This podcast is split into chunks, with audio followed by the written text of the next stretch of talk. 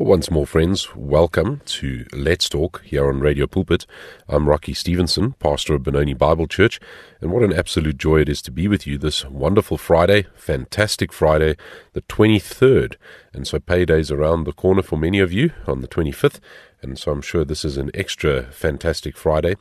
Today, I really want to focus on and what I've titled the unwavering commitment, and that is following Jesus with dedication and decisiveness. And this is something that I do think is so often lacking in our day, where there's this almost a just escaping of responsibility. And we are called to be a people that follow Jesus with dedication and decisiveness. So, taking a bit of a break from the usual kind of, uh, let's say, autobiography type of work that we do on a f- Fantastic Friday, but really wanting to focus on this important topic.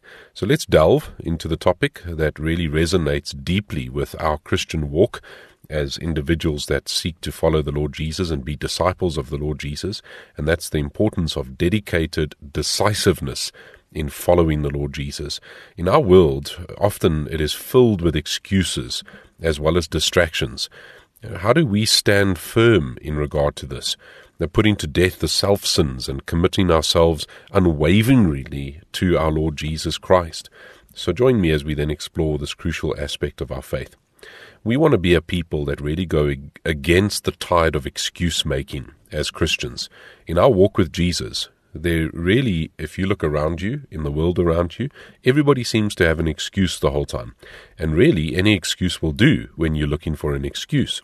We want to be a people that go against the tide of excuse making because that can be such a, a formidable foe and a formidable force in our lives. It's so easy to succumb to rationalizations and justify our compromises, yet, as followers of Christ, we are called to a much higher standard. Just think about what the Lord Jesus accomplished for us at the cross. And then listen to what he says in Luke 9, verse 23 to 26. This is the call to those that are disciples of Jesus. And he was saying to them all, If anyone wishes to come after me, let him deny himself and take up his cross daily and follow me. For whoever wishes to serve, or rather wishes to save his life, will lose it, but whoever loses his life for my sake, he is the one who will save it. For what is it, what does it profit a man if he gains the whole world and loses or forfeits himself?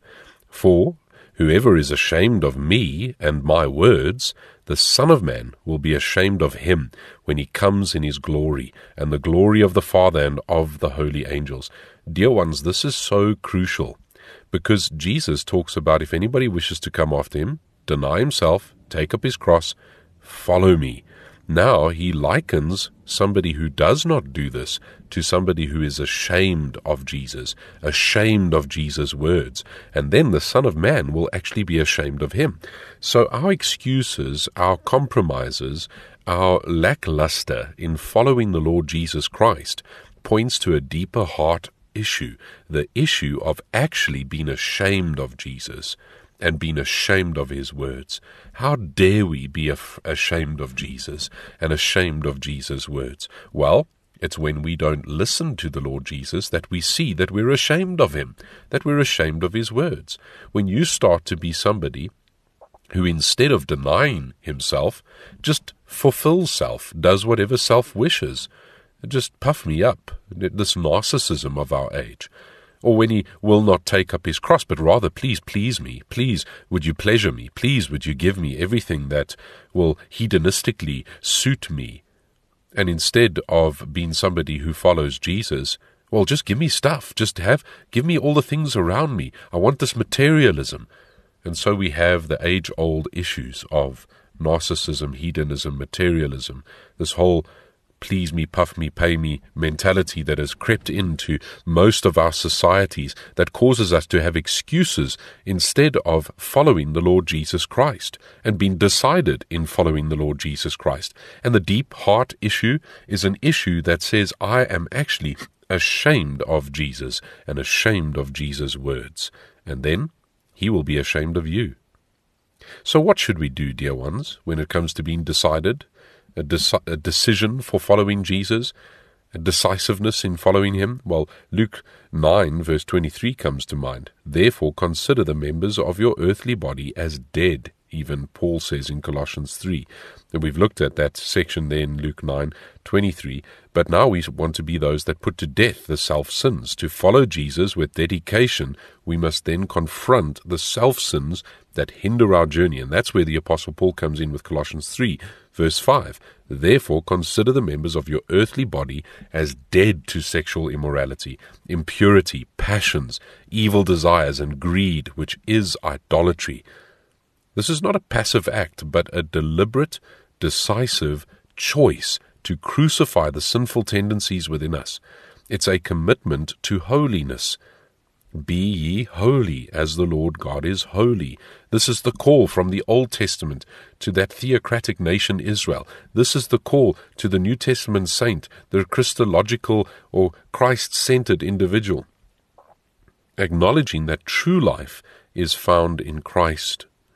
And that necessitates the death of our old sinful selves. What you must realize, dear one, is when you have come to Christ, you are one person with two natures. You have that old nature that needs to constantly be put to death. You have a mind that needs to be renewed day by day, and you need to be putting on the new man, which is after the likeness of Christ.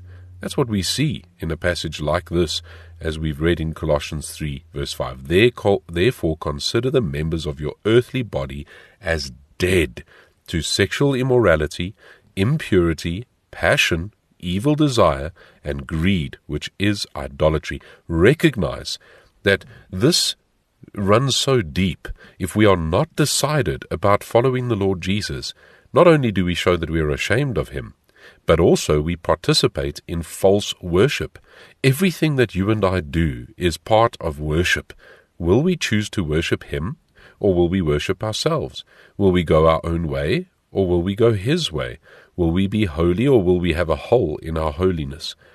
What does unwavering commitment look like in a practical biblical term? Uh, terms. It's a daily surrender to God's will, exemplified in our relationships, work, and our personal conduct. Even the mundane things of the day become acts of worship to our Lord Jesus Christ, letting Christ permeate everything and be preeminent in everything, not just number one on our priority list. And I've touched on this before, but I, I feel it necessary to touch on it again. This has been too much the lie that many have adopted and given Jesus far less than what he actually deserves. Let's say that you actually did prioritize Jesus as number one on the list. Would this be real worship? Or just a tap yourself on the back religiosity? Look at me. I managed to have my devotion first in the day. I put Jesus first. No, Jesus deserves no place on some list as number one. He goes beyond that. He must permeate every single thing which we do. He is not number one on the list. He is everything on the list. He must be the one that is part of our parenting, part of our being a pastor or being a, a, a, a, father or a shepherd or whatever it is that God has placed you as. If I'm looking at that myself, Jesus must be the one that permeates everything that I do. Philippians 2, verse 3 to 4, provides a blueprint for us. It says, Doing nothing from selfish ambition or vain glory. How many of you can say that you do nothing from selfishness? and selfish ambition or vain glory, but with humility of mind, regarding one another as more important than yourselves, not merely looking out for your own personal interest, but also for the interest of others. How can you live like that? That selfless kind of a commitment? Well, Jesus must permeate everything of your life. Not just number one on a list, everything on the list. Doing all things through prayer and petition, making your requests known to the Father praying without ceasing, constantly thinking on Christ in the moments that you wake in your bed or when you're up in the day, whatever it is, the Bible being brought to bear. So, this selfless commitment reflects the very essence of what we find in Christ's teachings. There's an unwavering commitment. It's not just about living under, uh, it's not just about living your life in a way where Jesus is number one. No, Jesus must be Lord. It's submitting to the Lordship of Christ in every aspect of our lives. Romans 12, verse 1 to 2, encourages us this way, saying, Therefore I exhort you, brothers, by the mercies of God, to present your body as a sacrifice, living, holy, and pleasing to God, which is your spiritual service of worship. And do not be conformed to this world, but be transformed by the renewing of your mind, so that you may approve what the will of God is and which is good and pleasing and perfect. It is a daily decision to conform to Christ rather than, than the world. In this moment, are you saying yes to Jesus and no to self, no to the world, no to the flesh, no to Satan? Yes to Jesus. That's the point. So, as we conclude this fantastic Friday, I want you to reflect on the call towards unwavering commitment to Jesus. Let your decision today be to follow Jesus and let it be marked by dedication, by decisiveness, and by a resolute stand against the excuses that seek to undermine our journey. Decide to follow Him and and put everything in place so that you will follow him and stop making excuses in regard to your following of Jesus. Repent where you need to repent. Confess your sin. Turn to him. May he be the one that helps and guides you. Beg of the Holy Spirit, change my heart, O Lord, create in me a new spirit, a right heart, that I might serve you wholeheartedly. May our commitment be not only in words, but in the very practical, the daily choices that align with the teaching of the Lord. What does that look like? It looks like putting one foot in front of the other, faithfully serving the Lord Jesus Christ. Be decided this day regarding even this coming Lord's Day to plug in to the local church that the Lord has put you in, to be the body part that counts others as more worthy than yourself of service that you will honor the Lord Jesus Christ, that you will do all that you do for His worship and His glory, because this is a battle for our hearts.